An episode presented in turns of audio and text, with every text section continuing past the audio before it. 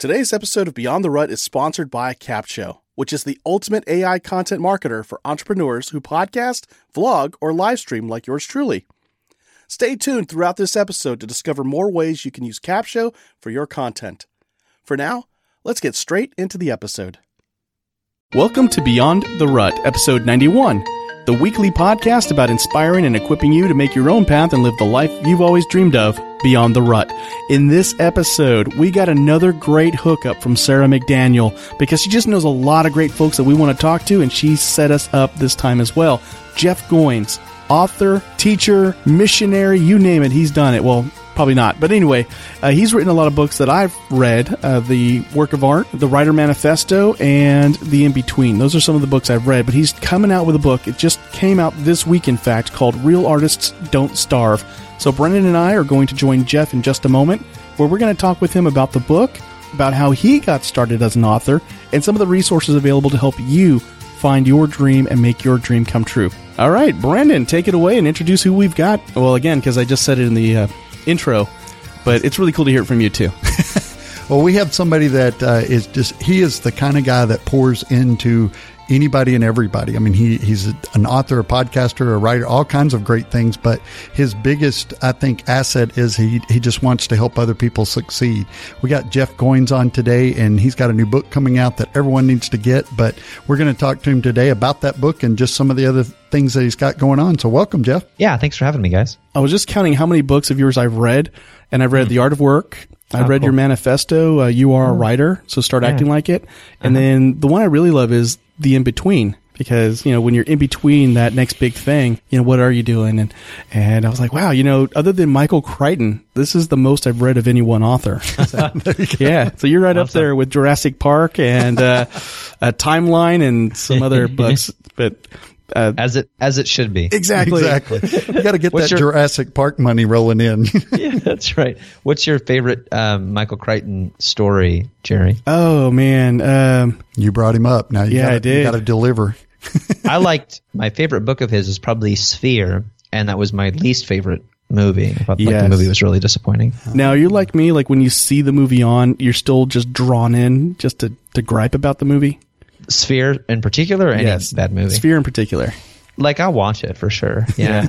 It prob- probably because it reminds me. I mean, I read that when I was in like high school. Um, probably because it, it reminds me of the experience of reading the book, which was like I remember like being up at night, you know, gripped with this story because it's like a thriller, mystery, sci-fi thing where you're like, what's going on? And I think I, I start the movie every time with the anticipation that it's going to be that experience. And for me, every time I see that movie come on, I think, oh man, it's that movie. Yeah. and then like an hour and a half later, I'm like, oh man, I just watched that whole movie. yeah, this is my, what's frustrating for me as like a, as a dad, 90 minutes is precious time. And you get sucked in on a Saturday afternoon and you just wasted nap time and now the baby's up and you go, no, this is my time and I wasted it on you, Dustin Hoffman. you, Samuel L. Jackson. I want a do over. and let's not forget, Queen Latifah was in that. Oh, wow. Yes. I forgot about that. Queen Latifah. Let, let us not forget. uh, now, my actual favorite book of his is Eaters of the Dead, which was Great his book. rewrite of Beowulf. Uh, yeah. And what would Beowulf look like if an actual historian wrote it with right. you know, factual information? I just love the detail he put into how the huts were made for the Vikings, yeah. the tactics they used, and just fear behind it because I, I lived in Monterey, California at the time. And if you've ever been there, you know that it's foggy in the morning, it's foggy at night. And every time I picked that book up to read it, it was nighttime and it was foggy. And then here it is, like, and the fog rolled in. And I was like, oh yeah. man, I'm sitting by the window. I need to get away from there. and I, I think it's probably the only movie that was adapted well from the book. It's a good movie. Yeah. And California is kind of a scary place anyway. So if you read that book at night alone, when the fog Absolutely. rolls in, yes. so, so, Jeff, we were we were talking a little bit before we, we got online with you, and we were thinking, you know, about the books that you've read and the books that you've written. We also came up with an interesting concept, and feel free to write this book, and we'll buy it and we'll promote it for you. But yes, we will. If you were stranded on a desert island and you had to write a book about how to get off of that desert island, what would you do? what would you call it? I think it was the actual yeah, what discussion. would you call it? That's what it was. to, so I'm on a I'm on a desert island. I have to write a book about how to get off the desert island. Right. And what would I call the book? Yes. Um, let me think. Uh, so I don't, don't how to build a boat. How to build a boat. There you go. Well, Jerry made the comment that now you would be able to say, "I literally wrote the book on getting off of a desert island." So yeah, yeah, yeah. It's a good question. Probably probably should listen to better people about what to write next. But yeah. how many books have you written total? This is my fifth book. Now, the fifth book published, or have you written something that you've not published yet?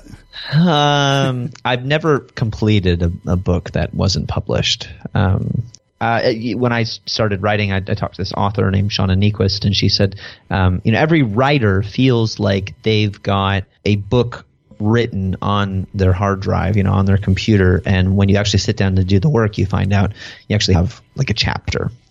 And that was certainly my experience. And so I don't have any full written books, you know, tucked away on my hard drive because that, I think the deadline moves you. It makes you finish. And certainly I'm sure there are writers out there who've got stacks and stacks of books, you know, in their sock drawers and you know ready for the world to see them.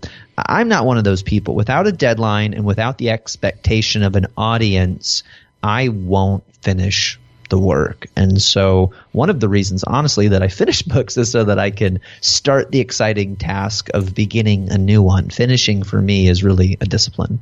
How long on average does it take you to from start to finish? Like when you actually start writing, not necessarily concept. It's to write a book, you're asking? Yes it, every book is taking longer than the previous book, like twice as long. And and I think part of that is you realize. I mean, I, I think you start to respect the craft more, and you realize what's required. And um, and so the the more I write books, the more I respect the craft, and the better I want to do. So my first book, uh, uh you know, I wrote in like three months. The next book I wrote in like six months. The book after that took you know, a year. And wow. this book took me about a year, about six months of research. And I, I'm constantly researching. I try to get the research done before I start writing the book, but inevitably when I start writing the book, I start going down other, you know, rabbit trails. It took about, I mean, it took 11 months to write and edit the book, which is about the longest on the writing portion. So, you know, all in, uh, almost two years of research, writing, finishing the thing, getting it out there.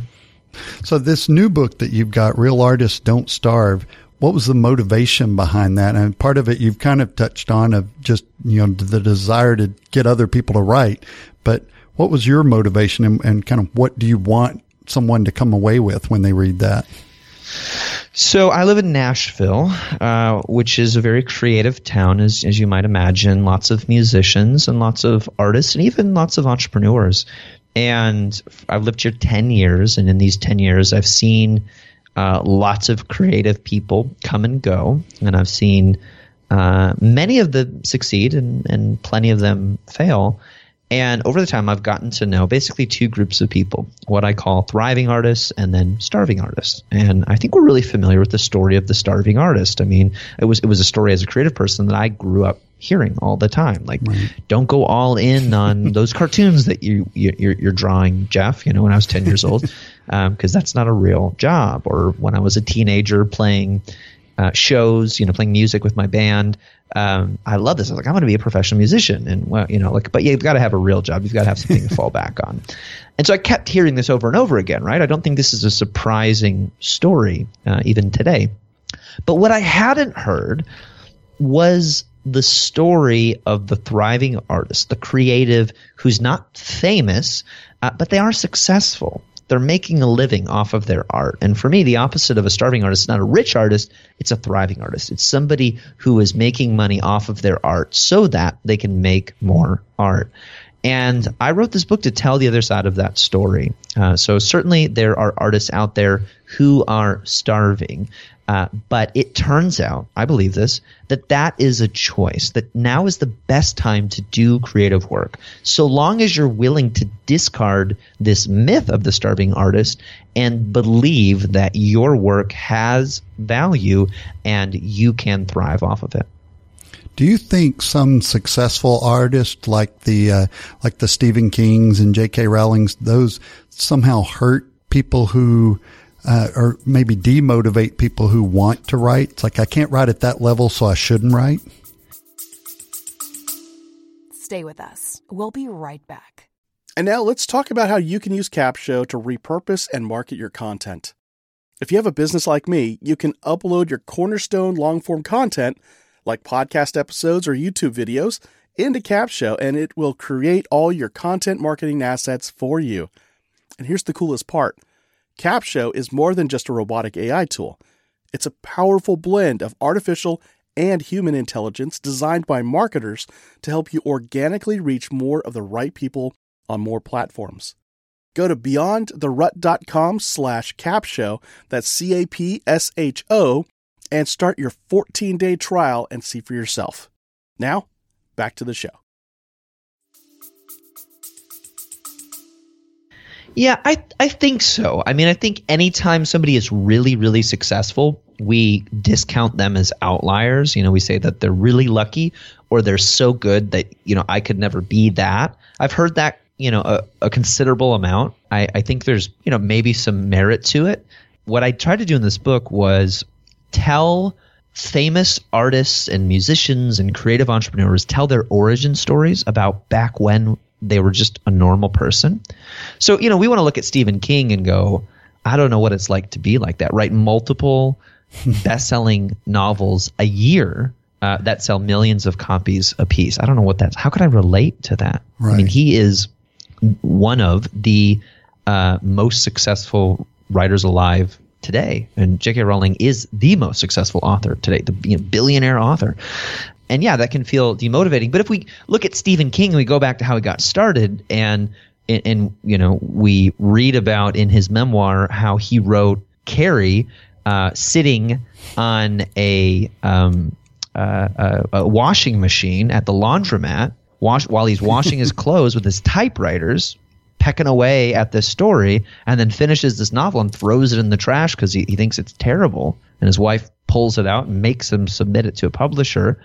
Like, that's a story I can relate to. I go, oh, Stephen, I'm not Stephen King, and maybe I can't be Stephen King, but the guy, you know, that, Right. that uh, Stephen King started out as, I can relate to that. A blue collar guy working uh, a job with a, uh, you know, at a school with a young family, feeling like he doesn't have enough time, feeling like he hasn't gotten his big break, and just finding a little bit of time uh, in in the margins of life. And as you know, anybody who's a family person knows, anybody who's got kids knows, there's not much margin, you know, in, Right. in, in this season. And and yet here he is writing his first book. Eventually, would go on to be a bestseller, and they'd make a movie around it, and it would be his big break. So I can't relate to all the stuff that happened after that, but I can totally relate to how he got his start.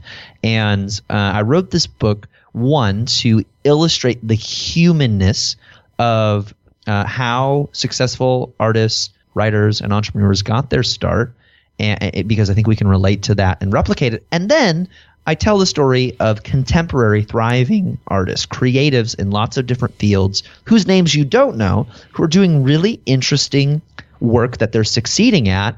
Again, as a motivator to say, this is still happening. I'm not talking about something that happened 50 or 100 years ago. This is happening today. These strategies work.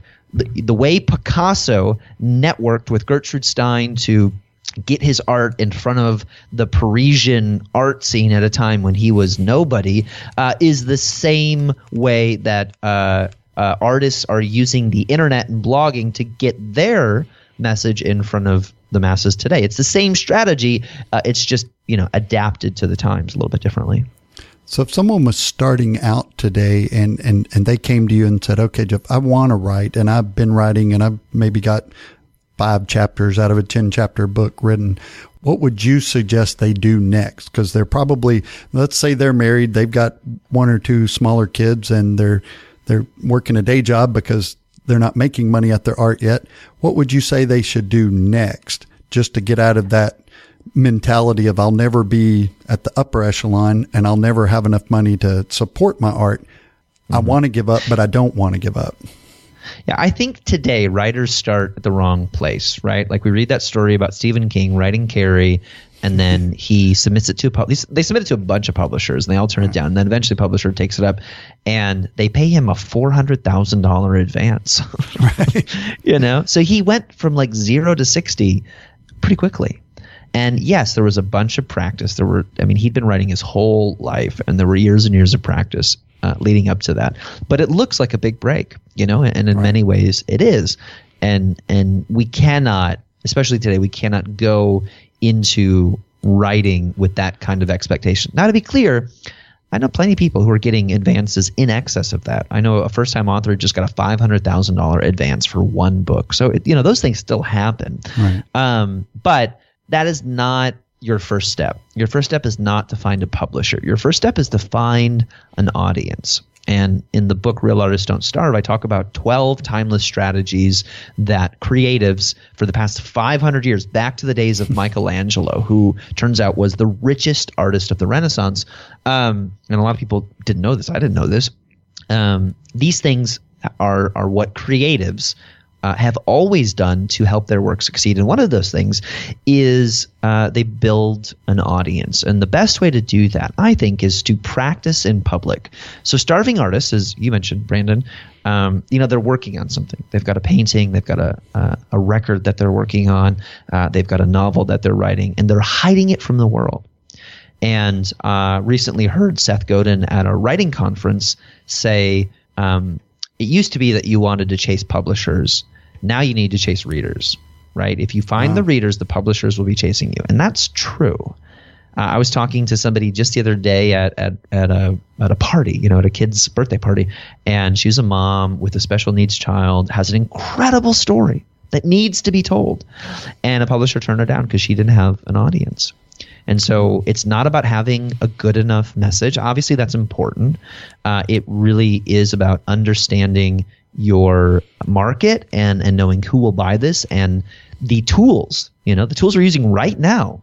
Uh, podcasts, blogs, Facebook, the tools that we have today to build an audience make this easier than it's ever been. And so all you need to do, if you're if you're writing something, all you need to do, if you're uh, uh, you, you want to create visual art, or you're a designer, or a stylist, or you write songs, what you need to do is you need to share some piece of art once a day or once a week on a, on a frequent basis. You need to practice in public. When you do this, you get better faster and you begin to build an audience and they watch you grow in your skill. I talked to an artist recently who did this with Flickr years ago. Uh, when Flickr was a big thing, she she was a fledgling artist just starting out, and she took a picture of a work in progress, a painting that she was working on. Uh, she was crafting, you know, she was knitting, she was doing all these different things. She just took a picture, put it on Flickr, and said, "This is what I'm working on today." It wasn't a finished piece; it was just a work in progress. This, it turns out, is uh, especially today, kind of the best kind of marketing. We're very skeptical of advertising, but when somebody shares their process, that's fascinating, isn't it? It's it, like I want to see how J.J. Abrams is making the next Star Wars movie. You know, I want to I want to see how Mad Men, you know, my favorite TV show, uh, was made. I, I want to see how. Um, uh, it, it- you know, Beyonce is writing her songs, collaborating with all these art- artists. I want to see how the sausage gets made, and and yet this is a pro- this is the process that artists want to keep mysterious. And when you're starting out, the best thing that you could do is just share not the whole thing, but a little bit of your process, something that you're working on. When this artist started doing this on Flickr, uh, she did this for years, and then people started messaging her. There was no ask. She never had a call to action. They started saying, "Hey, can I buy that piece? Can I?" Can I pay you? Can I can I commission you to paint something or make something for me? For the person whose livelihood is the things that they create, sharing your work on social media, on an email list, on on on your blog, uh, talking about it on a podcast, uh, you know, d- doing you know a a a time lapse of a of, of a book that you're writing or something on YouTube. This is the best kind of marketing we can do around our work today, and this is how we're going to build the audience. And if you build the audience, everything becomes much much easier. And if you don't, everything is much much harder. There's also this course I heard about. You may have heard of it, Jeff, called Tribe Writers. Never heard of it. Now, I was just, I was, when you, I heard you talking, I was like, wait, Jeff's done a course. Yep. And uh, I know some folks who've taken it. Um, Oh, cool. Eileen Snodgrass was one of them. and, uh, a few other folks. I'm not sure if Sarah took it. I think I think Alyssa Wagner might have taken it too. yes, I remember. Yeah, so we've got some friends here in the local Corpus Christi area who've taken it. Yeah. We've seen them launch their writing careers as a result and build Mm-hmm. their tribes, and it's really neat. Uh, do you want to tell folks a little bit more about it?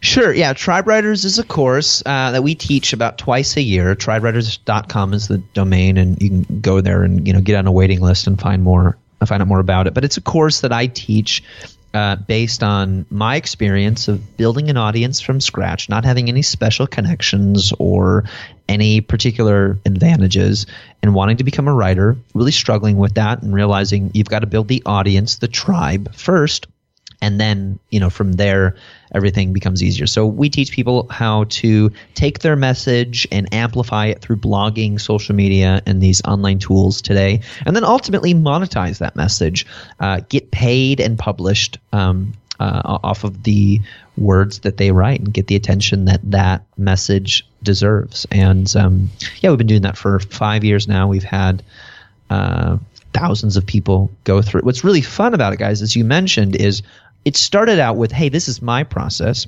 based on my observation of what other people have done and just kind of studying the greats and stealing some of those strategies and, and recombining them into something that worked for me and then teaching it.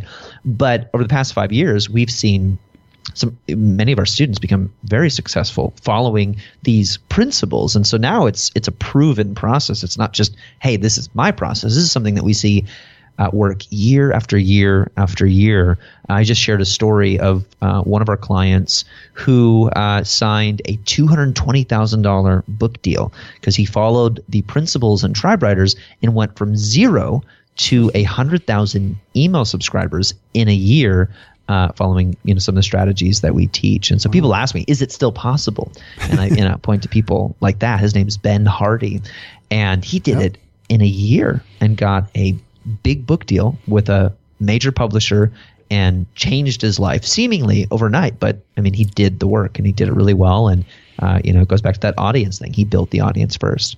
And we had been on the show About a uh, last ago? year, something Yeah. like He's a very Oh, yeah, interesting guy. Really. So yeah, we knew Yeah, three of your smart. students. There you go.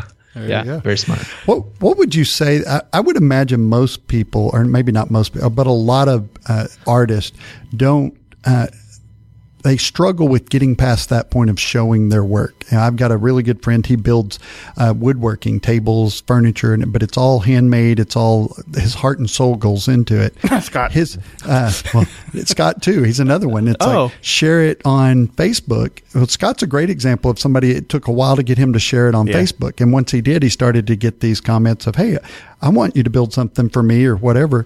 We hide behind that. That what what will people think if I produce it out in public? So so how do you get past that? I, I don't know that you do. I mean, I think that's the biggest question I get, Brandon, is um, how do I not feel afraid? How do I just feel confident? I don't know. I mean, here uh, this was surprising to me when I realized that many of my biggest heroes, the people that I most admire, uh, when I got to know some of these people, this has been kind of the greatest surprise of my journey over the past few years. Is my heroes have become my friends in many respects, um, and I find out they're just as afraid as I am, and they're just as scared as they were since they started.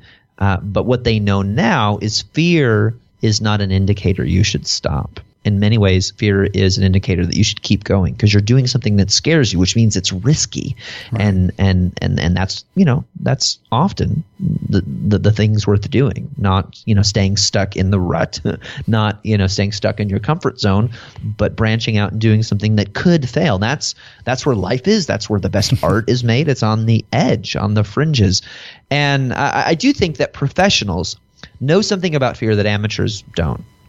And uh, I think it's this professionals uh, know how to do the thing that they're afraid of, they know how to do it afraid. Whereas amateurs are waiting to, to feel braver before they do it.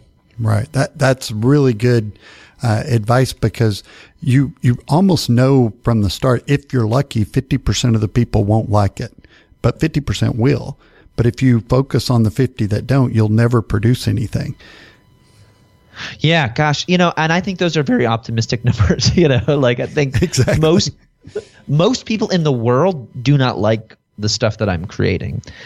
But that's a cool thing about the internet these days is it's not one big channel, it's a bunch of it's a million tiny channels. Like this is a channel right here, right? Mm-hmm. And if we were to broadcast this show on NBC tomorrow, you know, or on nationally syndicated radio, uh, on on some major network, it probably wouldn't do that well because the stuff that we're talking about is not broadly applicable to most people.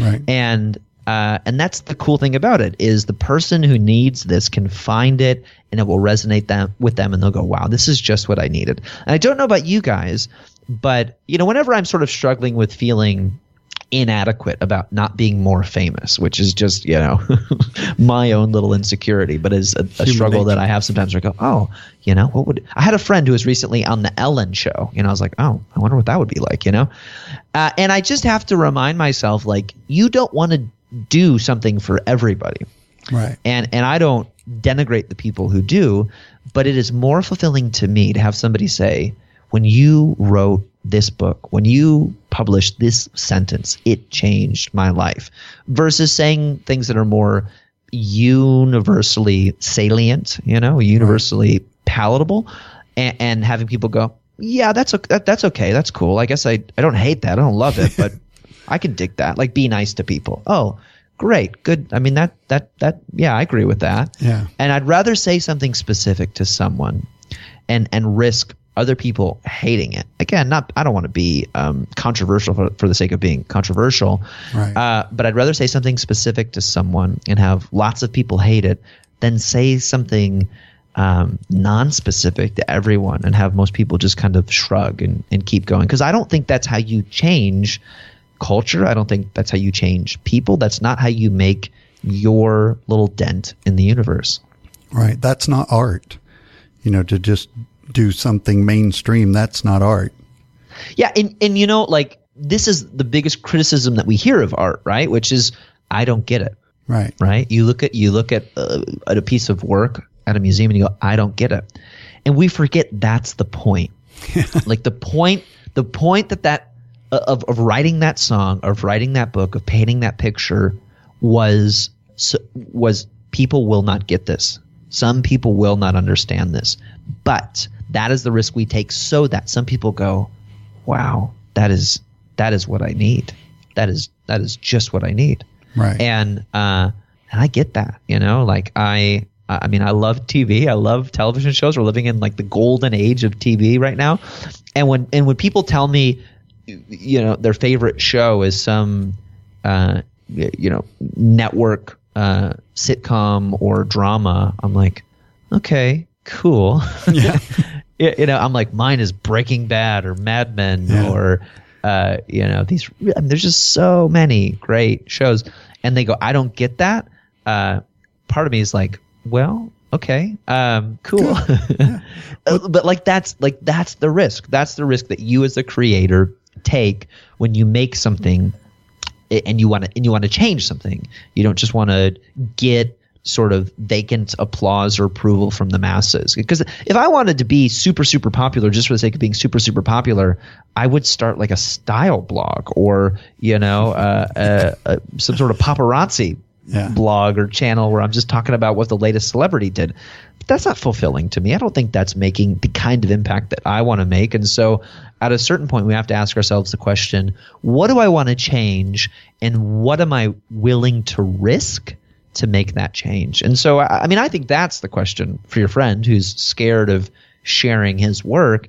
Um, it's not the question, what if people don't like it? Like that reminds me in Back to the Future when Marty McFly is talking to his dad and he's like, but what if people hate it?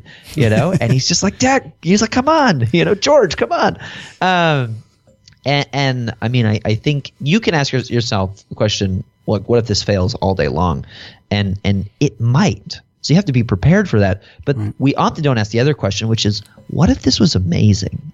Right. And are you and are you willing to risk someone not seeing this? Like, are you willing to risk that never happening because you're afraid someone might not like it?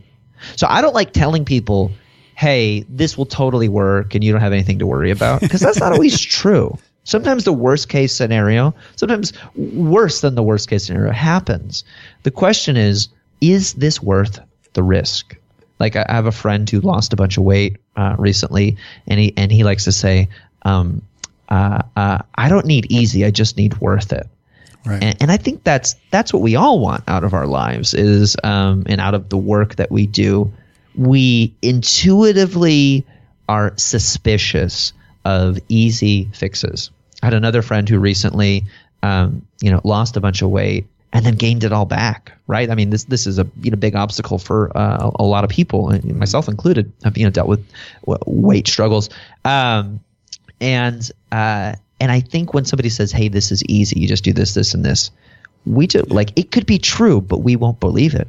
Right. Because we understand that the greatest gifts that we get in life are hard won and the attention that you get around this important creative work that you're doing. Whether you're making furniture or you want to start a youtube channel uh, or you know you just want to you just want to do a better job at your day job there's risk involved there. And the question is always what is this worth? And what are you willing to risk to get this thing that you've never had before and that's really where our podcast came from. You know, it's not about you risking the world because you have nothing. It's about that comfort mm. zone. I, I, I, make a good living. I have benefits. My house is secure. My family's secure, but I'm not risking anything. I'm just basically trying to stay alive for the next 60, 70 years. It's like, no, right. get out of that rut and try something because failure is better than that comfort zone of just staying alive. We all get out of here the same way anyway. So do something with it. Make people miss you.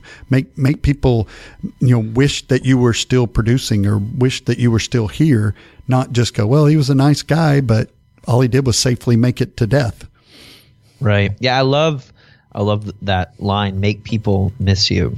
And, um, we, we don't look back fondly on moments of predictability. Typically, right? We look back on these these moments of risk. Uh, the, you know these, these these big moments in life where we, and they don't even have to be like big big moments. They're just were times when we were fully present to the people in our lives and uh, the work and stuff that we were doing, and, and, and it was we were just there. We were fully there. I, I love um, that quote by the missionary Jim Elliot. He says, "Wherever you are, be all there." Right. It, it's so true in, in relationships and with, with other people of any kind. You know, whenever, especially since we all have a cell phone in our hand now, and there's so much uh, media around us, we can pay attention to. When you're when you're talking to somebody and you notice they're not looking at anything else, they're not engaged in anything else, that means something to you, and it, and it yep, makes right. you want more of that not less of everybody staring at other things and paying attention to you. yeah. This has just been a, a wealth of knowledge, and I, I love the way you put the things about you know just go out and risk some things do some things and and and give it a shot because like you said failure is just you know it's a reality but it's not something to fear hmm yeah i mean fear is a part of life and i i think that there's good fear and bad fear um, good fear is a lion's going to eat me. I'm afraid. I need to run away. And and there are those moments of life or death fear. You know, um, if I don't get a job, w- like we're going to default on our mortgage for the second month in a row, and we're going to, you know, like we're going to get foreclosed on. This is a big deal. Like we got to right. survive. There are those moments in life. I don't want to dismiss that. Some fear is rational. It's it's a good fear, and it will motivate you to to get out of the rut and move to a better place. But there's a lot of bad fear, which is the what if this fails? What if it doesn't work? What if, what if, what if, what if? And it's bad fear because if it's not going to kill you, then it's not worth being afraid over. Wow. You'll learn good. something. It'll be hard. It's okay to feel the fear. I mean, I feel fear right now, you know, about a, a, my, my new book. Gosh, what if it doesn't do well? And what if the, you know, what if the publisher wants their money back? You know, like all these, you know, we sold 10 copies. and honestly, I'm not willing myself to not feel afraid. And I'm not rationalizing with my irrational side. I'm going, I remember what this feels like. This is the feeling that I get before I have a breakthrough. and I don't know if that'll happen or not, but I know that it's exciting. And this is where I want to live my life. I don't want to live my life safe, free from failure, free from fear, free from life. Free from the things that make you feel alive. I want to lean in a little bit. And as you said, it doesn't have to, you don't have to take a giant leap of faith and, and do radical, audacious stuff. You just have to step out a little bit beyond where you can see and trust that whatever happens, it's going to be a good thing because it's going to help you grow. Wow, that's really good. That that's a great place to probably end that part. But let's talk a little bit about the book. Uh, not a little bit. We've been talking about it, obviously, but Sure, it yeah. comes out next week, right?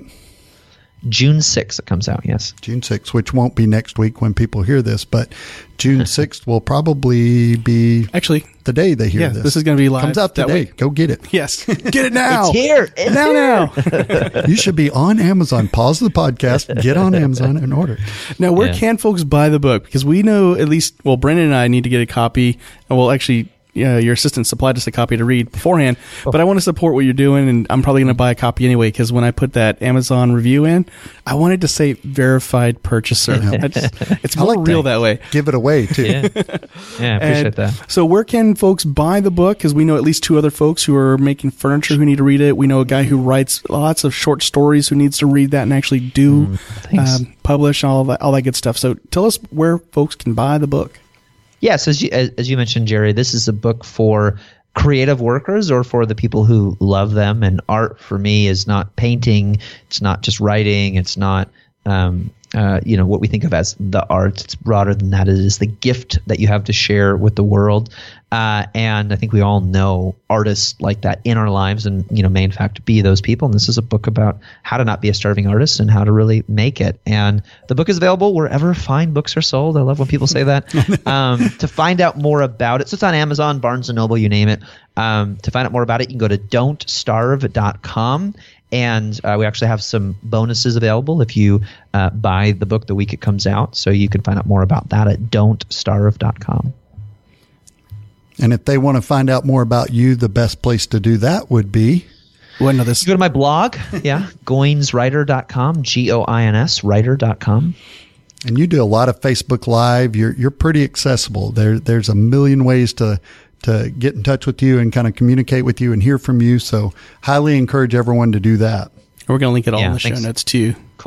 Cool. Yes. And your home address is just kidding. Don't I go don't to think Jeff's he gives house. that out. No. I do have a P.O. box and I love mail. hey, there you go.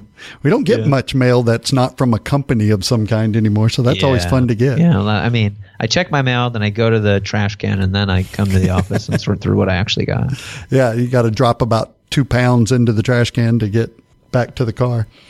Well, Yeah. awesome. Thanks, Jeff, uh, for joining us and uh, just talking through some of these concepts and uh, just making time for us. All the success in the world for the book. I, I hope it's a uh, an impactful book. I know it's not your goal to to be a number one bestseller Stephen King necessarily. Not that you're against it, but you want to make that impact, and that's one of the things I really admire about you. Yeah, thanks. And I I mean, to be clear, I don't think that was Stephen King's goal either. He was just doing work that he loved and found an audience for it, and it grew and grew and grew. And so I think that's the goal, right? Not the result, but the process. I've always wondered how many uh, his wife didn't pull out of the trash can. You know, what great novel or movie did we miss because she didn't see it, yeah. or he threw it away someplace else? Who knows? Well, awesome. Well, I hope you have a great day. Thanks for joining us, and uh, we'll talk to you soon. Cool. Thanks, guys. Take care, Jeff. Everything that we talked about with Jeff in this episode is going to be in our show notes, and you can find those show notes at beyondtherut.com slash 091. There you'll find the link to his blog, goinswriter.com. You'll find a link to Tribe Writer. So maybe you read the book, you heard this episode, and you still want more interaction, more coaching. Tribe Writers may be the way to go. So check it out. We'll have the link in the show notes. The best way you can support our show is to share this episode with a friend, a family member, a coworker, or that neighbor across the street. You know somebody who has a gift to share with the world. They just don't know how to go about it. This book, Real Artists Don't Starve, will help them get there. And this is the story behind that book. And also, if you just happen to be a fan of Stephen King, why not? Or you know somebody who is. Now, we also want to hear from you. We want to hear your Beyond the Rut story. So email us info at beyondtherut.com or call in and leave a voicemail 361 596 3788. And I'm going to close with this one little piece of advice go live life beyond the rut. Thank you very much, and we'll catch you on the next episode.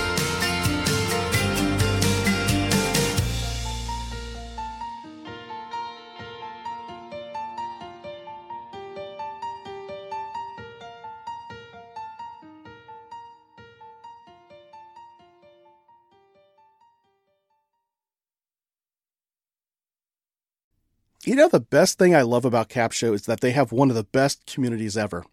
As a Capshovian myself, I always get invited to masterminds with industry leaders to get the insights and marketing strategies that take my business to the next level. Plus, they love surprising and delighting us. Go to beyondtherut.com slash capsho, that's C-A-P-S-H-O, and start your 14-day free trial with the Capsho team today and join me inside that community.